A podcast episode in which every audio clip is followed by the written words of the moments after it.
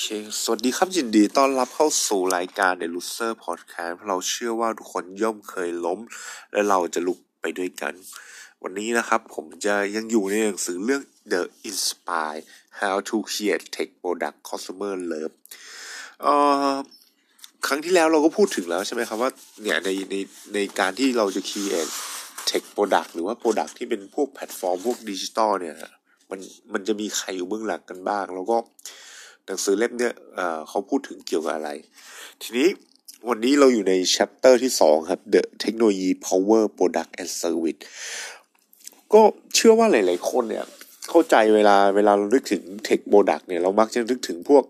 tech product ที่เป็นโซเชียลมีเดียอย่าง Facebook LinkedIn หรือ Twitter หรือ tech product ที่เป็นพวก e-commerce ใช่ไหมครับ อ่าเช่น Netflix Airbnb แล้วก็เราก็จะมองว่าเฮ้ยวันนี้เราจะสร้าง tech product เนี่ย หรือ technology product เนี่ยต้องเป็นแพลตฟอร์ม ต้องเป็นออนไลน์เท่านั้นแต่จริงแล้วมันไม่จำเป็นเสมอไป มันก็จะมีบางแพลตฟอร์มนะครับ ถ้ายกตัวอย่างในไทยนะครับ ก็จะเช่น Refinn Refinn ก็มีเป็นออฟไลน์ใช่ไหมครับ ที่ส่งเอกสารมาที่บ้านให้ช่วยได้เขาบอกว่าจริง ๆ แล้วอะ tech product อะมันไม่ใช่ไม่จำเป็นต้องเป็นออนไลน์หรือออฟไลน์แต่ มันคือการ improve ใช้เทคโนโลยีเป็นเป็นพลังในการ improve experience ของลูกค้า เพื่อให้ลูกค้าได้ได้รับ ได้รับประสบการณ์ที่ดียิ่งขึ้นในการซื้อสินค้า